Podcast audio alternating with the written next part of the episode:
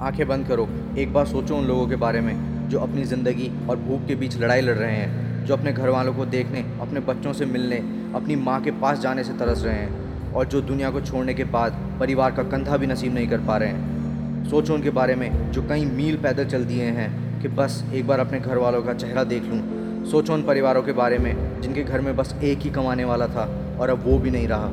सोचो उस माँ के बारे में, जो रोज़ बिना कुछ खाए अपने बेटे का इंतज़ार कर रही है। सोचो उन लोगों के बारे में जो रोज़ एक साथ खेलते थे, लड़ते थे।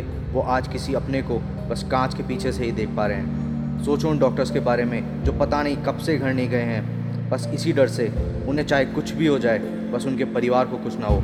घर आते भी हैं, बाहर बैठे रहते हैं, बाहर ही खाना खाते हैं, अपने बच्चों से दूर हैं, अपने परिवार से दूर हैं, बस आपके लिए। पर इसी जगह पर कुछ लोग ऐसे भी हैं जिन्हें आज भी ये बात मज़ाक लग रही है। जो आज भी ये सोच रहे हैं, अरे कुछ नहीं होता छोड़ना घूम के आते हैं। अरे एक बार अपने घर वालों के बारे में तो सोच लो, अपनी चिंता तो बिल्कुल भी नहीं है। कम से कम जिनसे प्यार करते हो, उनके बारे में तो सोच लो, रुक जाओ। कुछ दिन की तो बात है, फिर तो घूमना ही है ना।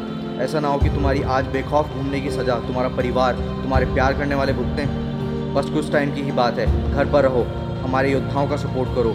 जो हम मिलकर कोशिश करेंगे तो क्या है ये बीमारी? हमारा कोई कुछ नहीं बिगाड़ सकेगा। जैसे हम हर मुश्किल से साथ मिलकर लड़े हैं हर बार, आज फिर से वही समय है।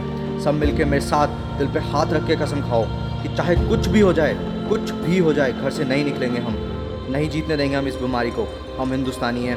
हमसे कोई जीत पाया है क्या? तो ये बीमारी क्या है फिर? जीत हमारी पक्की है। बस कसम खाओ, हम मिल के लड़ेंगे और जीतेंगे अपने लिए, अपने परिवार के लिए और अपने देश के लिए। इस वीडियो के लास्ट में मैं बस आपसे यही कहना चाहता हूँ। अपने परिवार के बारे में सोचें।